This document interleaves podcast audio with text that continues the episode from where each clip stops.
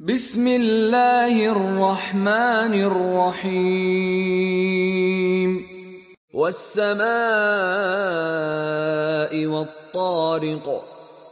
به نام خداوند بخشنده بخشایشگر سوگند به آسمان و کوبنده شب وما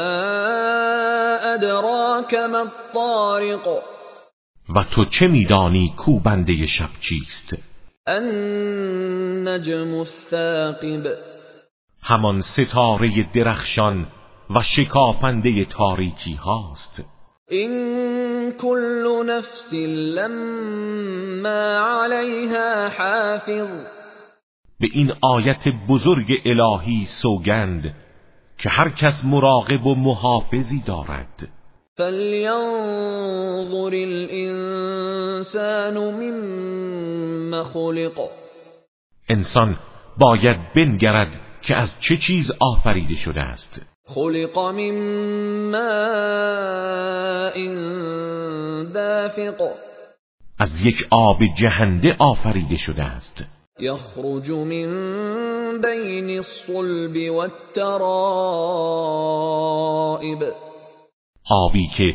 از میان پشت و سینه ها خارج می شود إنه على رجعه لقادر مسلما او خدایی که انسان را از چنین چیز پستی آفرید میتواند او را بازگرداند يوم تبلى السرائر در آن روز که اسرار نهان انسان آشکار می شود فما له من قوة ولا ناصر و برای او هیچ نیرو و یاوری نیست والسماء ذات الرجع سوگند به آسمان پرباران والأرض ذات الصدع و سوگند به زمین پرشکاف إنه لقول فصل که این قرآن سخنی است که حق را از باطل جدا می کند وما هو بالهزل و هرگز شوخی نیست إنهم يكيدون كيدا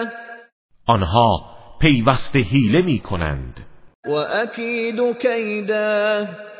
و من هم در برابر آنها چاره می کنم فمهل الكافرين أمهلهم رويدا